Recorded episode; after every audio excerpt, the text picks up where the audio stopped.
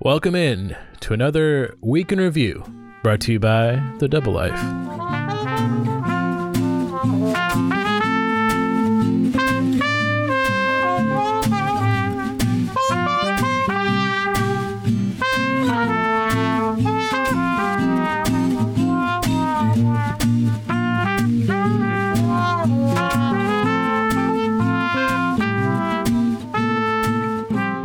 Welcome in. I'm John Boostar, and this is Week in Review. It's the week of uh, December 3rd, today's date. And um, hope you're having a good week. I hope you're uh, able to relax a little bit. Holiday season is upon us, but Thanksgiving's over. So that whole situation is over with. I, uh, you know, I hope it went well for you. That's all said and done and fun and games and it's over.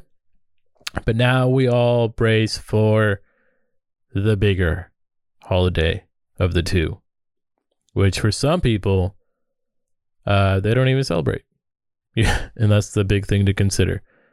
Um, you know, people celebrate Hanukkah, people celebrate Kwanzaa, which I don't know a damn thing about, and people obviously celebrate Christmas here in America which is the other point that we need to address that not everyone else does the same shit that we do, which I think for some people is uh, hard to grasp, you know. Um, know, if you grew up in this country, that's kind of a major thing that's always been there, right? Celebrating Christmas, and that in itself is uh, is important for people, and I get that. I think this year in itself has also been very different in the sense that I talked about it last time, but you know, the whole I was more speculating about like Black Friday and Cyber Monday, but that concept was very real.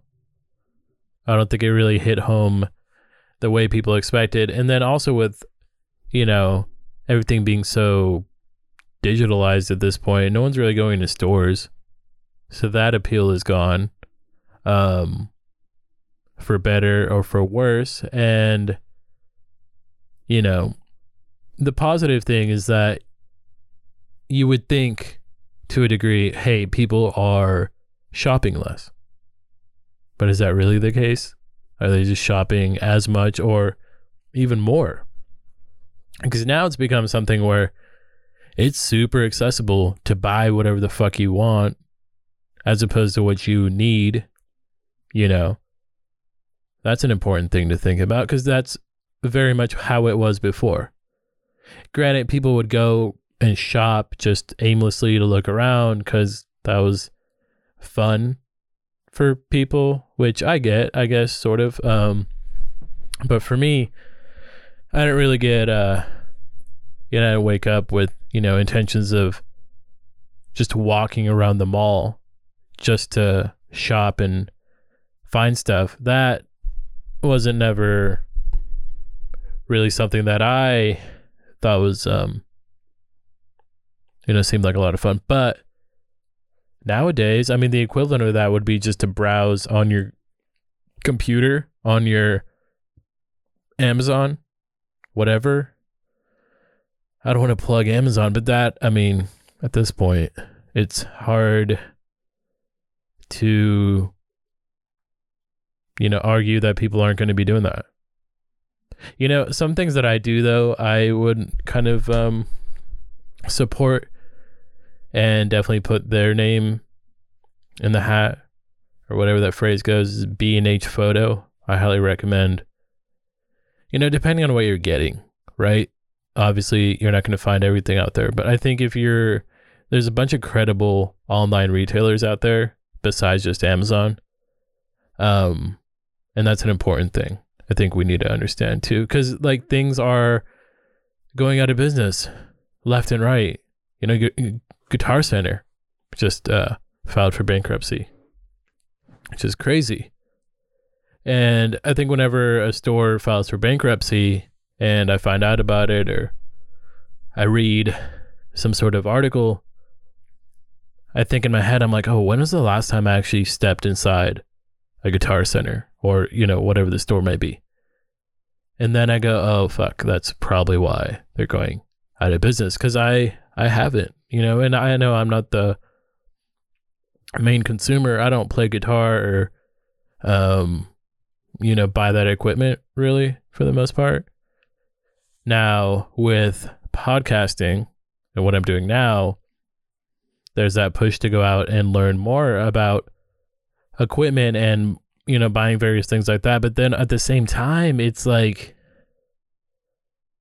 you know i wouldn't buy a microphone on amazon.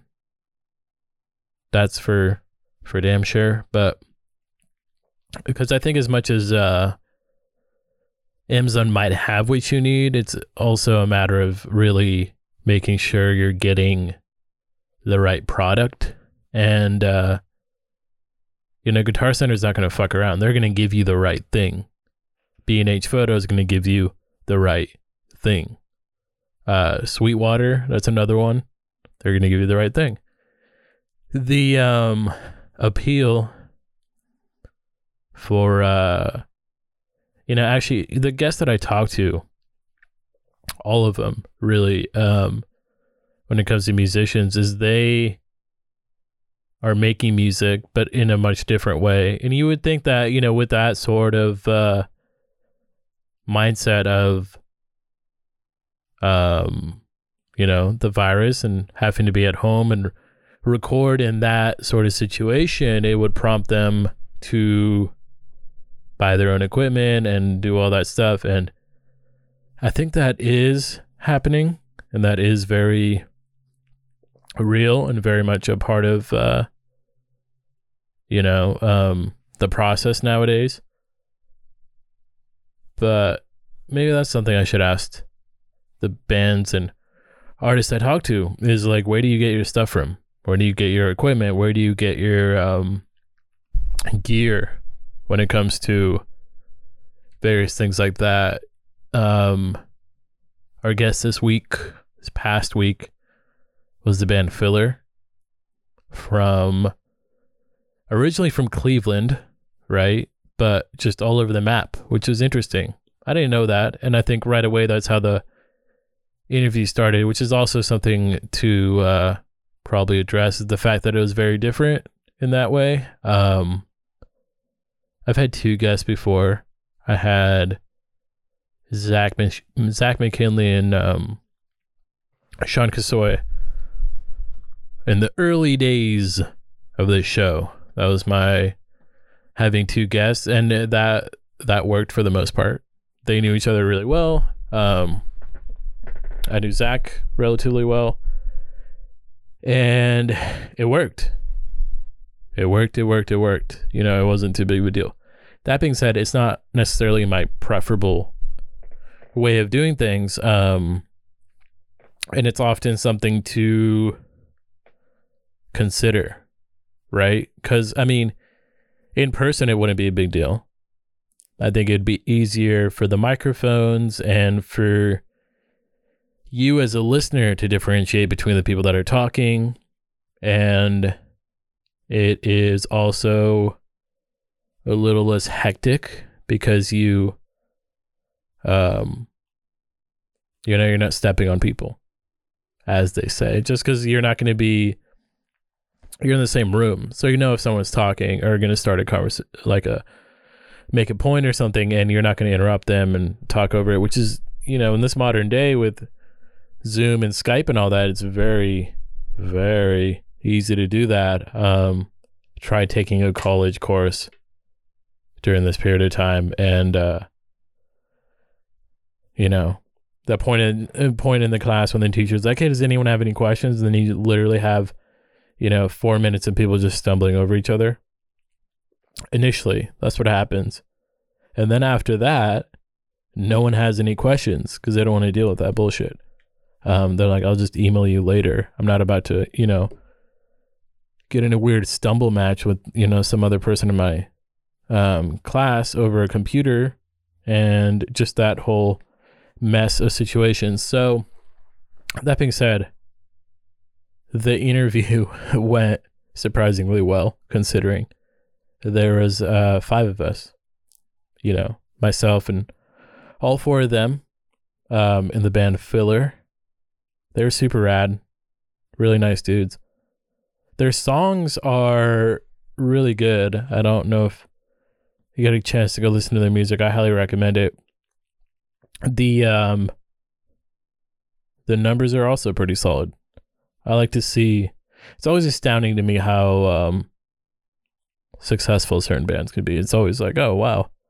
Not necessarily the band itself, it's just like people that I talk to and the amount of um plays that they have, I'm always thrown away like blown away by um the amount of success. I'm like, wow, that's so impressive and that's so cool that I was able to talk to them with um you know the amount of reach that they have and various things like that. I always um I don't know, it's cool.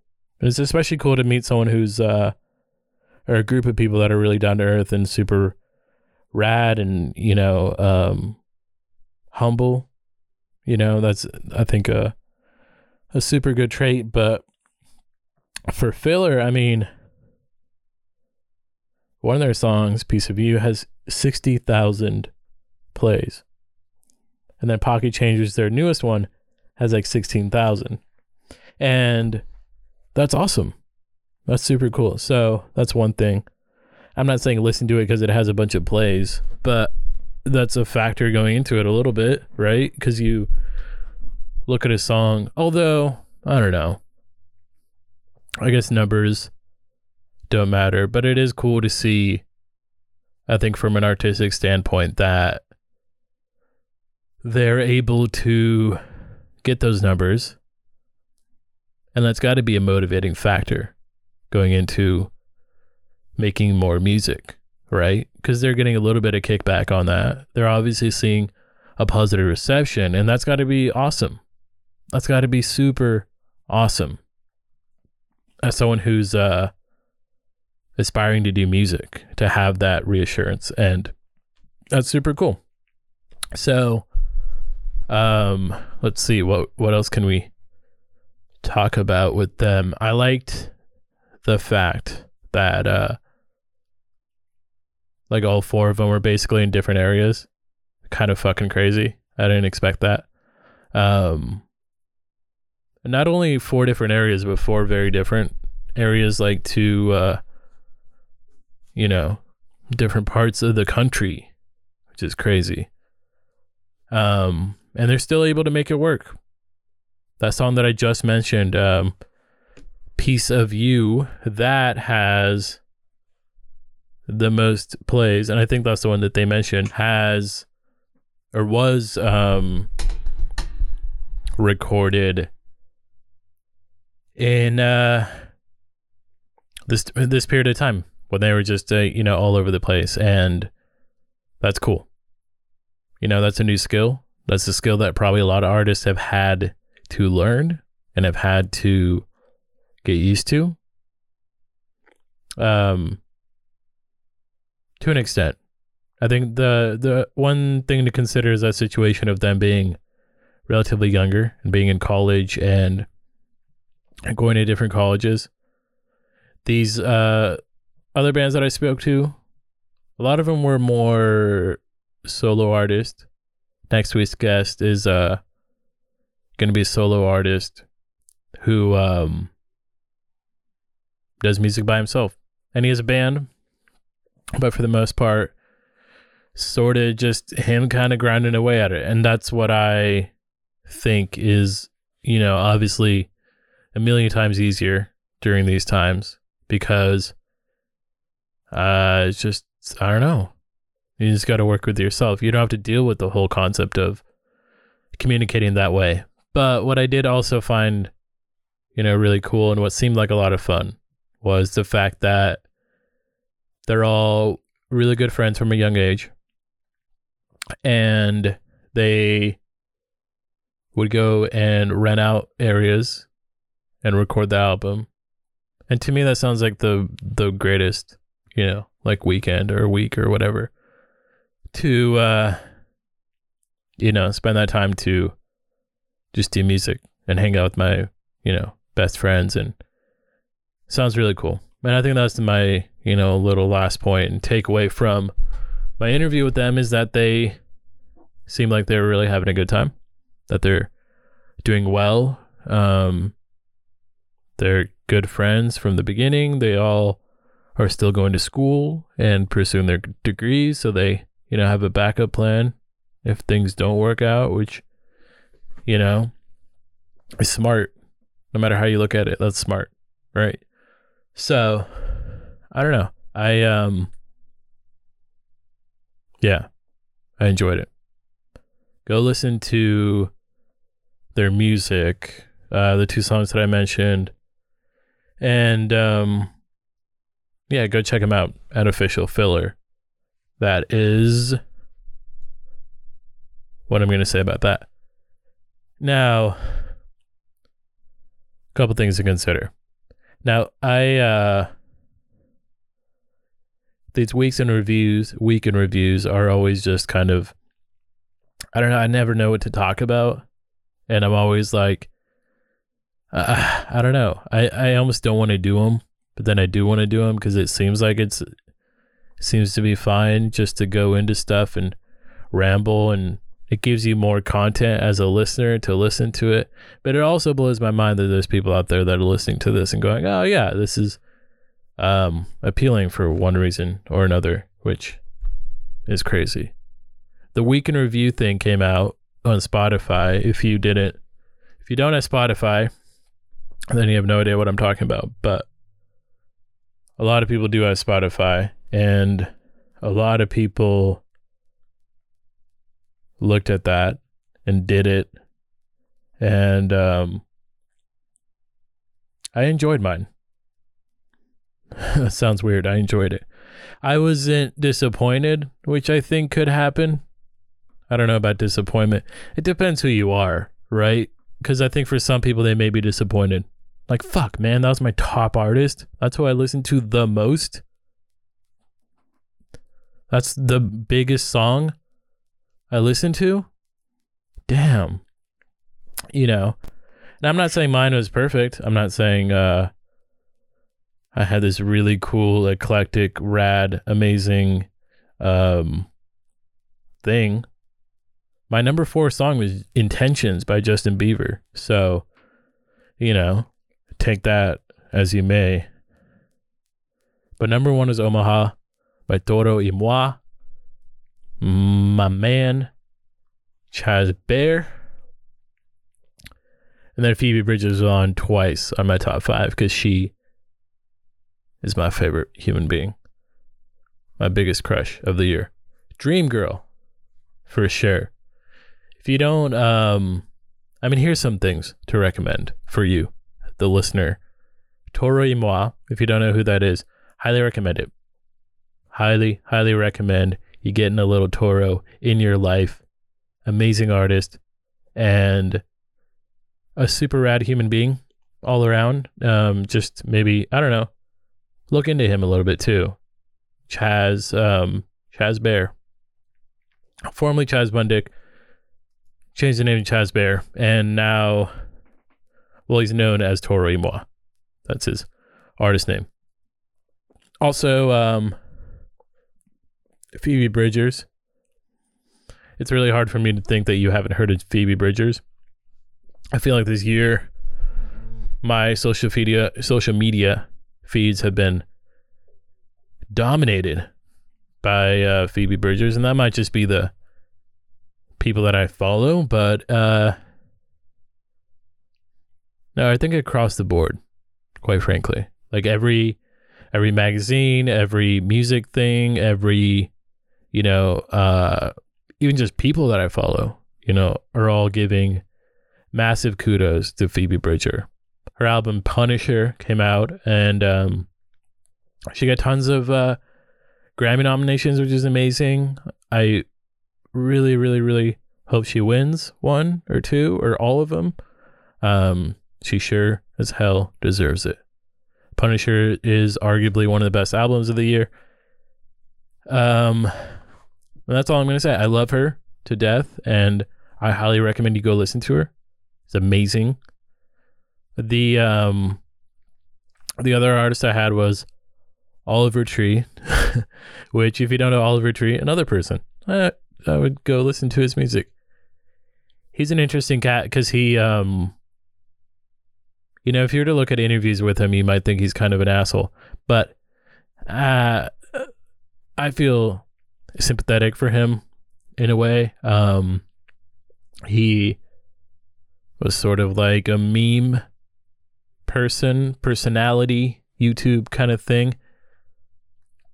He had really good songs. Um, he makes good music. He he is an awesome artist. He um retired from music, if I'm not mistaken. It's hard to tell sometimes because he's really funny and comical, but can be very serious and aggressive and uh, somewhat violent, if you will. And it's hard to tell. I'm like, oh, did he really retire? Because it looks like it. He's freaking the fuck out right now. But I think since then, like songs have come out with other people, which I don't know. But uh, I don't know. The I think the song, well, the album that he made was technically his first album, which is also mind blowing because he was an artist for a few years and he made extremely expensive um, music videos and did a bunch of cool shit, but never actually released the album. And there was a whole issue with his record label, and that in itself is an interesting, interesting thing to look into. If you haven't, I recommend checking out the H3 podcast with uh, Ethan and Hila Klein. And they have an episode with Oliver Tree. The second one came out, I guess, this year, I want to say. Yeah, it has to be. Had to have been this year. It was this year, 2020. Oliver Tree on the H3H3 podcast, and that is a interesting watch. It um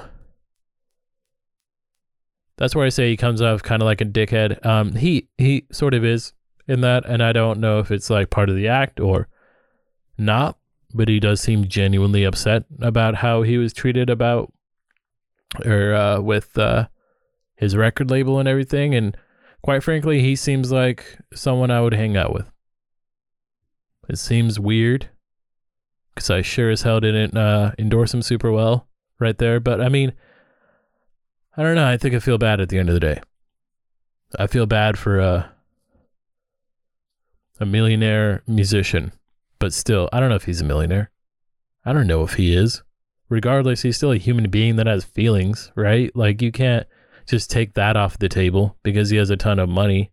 You can't go, hey, he doesn't have emotions. He's not a real person because he's super rich. Doesn't make any sense. I still respect Oliver Tree and everything he's done. And um, yeah, go listen to his newest album, which um, it was released this year. I guess it's his only album, so it's not really a newest album thing. It's called Ugly is Beautiful. And I also want to mention that Toro y Moi, who I was talking about in the beginning, he was also nominated with uh, Flume for a Grammy. So kudos to Phoebe Bridgers and Toro for uh, the Grammy nods. Noms. Grammy noms? Nods? I don't quite know. I feel like I've heard both and I I'm not really too confident about either. Um the other artist that I would actually, you know, one thing I want to talk about is the fact that Black Sabbath was on uh, my like top 5 bands which that's cool. It's a bit uh unexpected it's one of those bands where like I was like, yeah, I definitely listened to them a little bit, but not enough for it to be like my top band, which seems odd. I listened to Saint Vitus Dance off of uh, Volume Four on the Black Sabbath uh, discography. That song specifically, I listened to a fuck ton of times. Also, Under the Sun, and those are the songs that probably put them on my top five which is cool. No disrespect. Let's do a little speed run. Old Crow Medicine Show, Genevieve is amazing. It's one of my top songs. Um, my buddy Corbin Randall, his song on the line. I played it and I played it again and I played it and I played it and I played it. I played it over and over again because it's a great song. Also, uh, um, Mama Mama wouldn't get far by the game, which that one's the one that I would be embarrassed if that was in my top top, but also that's a pretty good song. It's uh, I don't know. In my room, Frank Ocean. I like it. I like it. I like it. The front bottoms. I haven't listened to the front bottoms in forever. Uh, MF Doom, Vomit Spit, and Play Pale Blue Eyes by the Velvet Underground. You know why I like that song or play that song a lot recently was because um, it's one of those songs that you obviously know and you listen to, and then you watch something, and suddenly it like plays a song. It's in whatever you're watching, and you're like, oh yeah, forgot about that song, and you start listening to it all the time, and all of a sudden you want to listen to it all the time. That's what happened to me. Um, the thing that I watched was Aziz's Aziz Ansari, his uh, stand up special, which I guess came out last year. Wasn't this year? I'm pretty sure it was last year. That came out, and he introduces, uh, well, the intro song is Pale Blue Eyes by the Velvet Underground, and it ends with that song as well. And I like Aziz. I liked that special. I like the Velvet Underground. Big fan of Lou Reed. And I just played that song for a really long period of time. I think that's what it comes down to, right? Like these whole your top songs for the year is kind of like what you were vibing with for a period of time, just kind of played, you know? And it's like, which one of these songs did you vibe with the most before something new came around, right? Like that's why your artist or song is number one and one song is number six or whatever. It's like the period of time that it took for a new song to come around, which is a good barometer, I guess, to an extent. Um, another artist I want to talk about is Vagabon, V A G A B O N. A Cameroonian artist. She's amazing. I found out about um, her music through NPR. I think it was Prairie Home Companion or one of those shows. I was driving, um, getting lunch or dinner or something. I don't remember, but driving on my home, driving on my way home, listening to that, and she was performing a set, and I remember her being in the middle of a song, um, my favorite song by her, "Every Woman," and it was playing, and I sat there in my driveway for like two minutes, two minutes just listening and being memorized, mesmerized by uh, how beautiful the song was, how beautiful her voice and the and the and the lyrics and what she was saying, and just being absolutely blown away by it. And I shazammed it. My Shazam had no idea, or Siri or whatever. Um, they're like, "Oh, we don't know what song that is." I was like, "Oh, fuck." And I was like, "All right, I'm gonna wait till." Uh, you know, the set's over and they say who it is. And they said very briefly, Vagabond. And naturally, I like Googled Vagabond because I was like, oh, they said Vagabond, but it was Vagabon. And I'm glad I did. She's an amazing artist and one of the best artists that I have found this year. All right. Well, that's it. I think this went a lot better than I expected. I really wasn't going to do it. I wasn't going to do it. I was like, I don't need to do it this week. I liked it. I think it went well. It's a week in review. I'm John Boozdar. We'll see you next week, episode on Tuesday. I hope you guys have a wonderful weekend. And uh, make sure to subscribe. Make sure to follow me at the Double Life Pod on Twitter at Double Life Pod and subscribe. Tell your friends. tell your family. And I appreciate all your support. Thank you. Thank you. See you guys next week. Adios.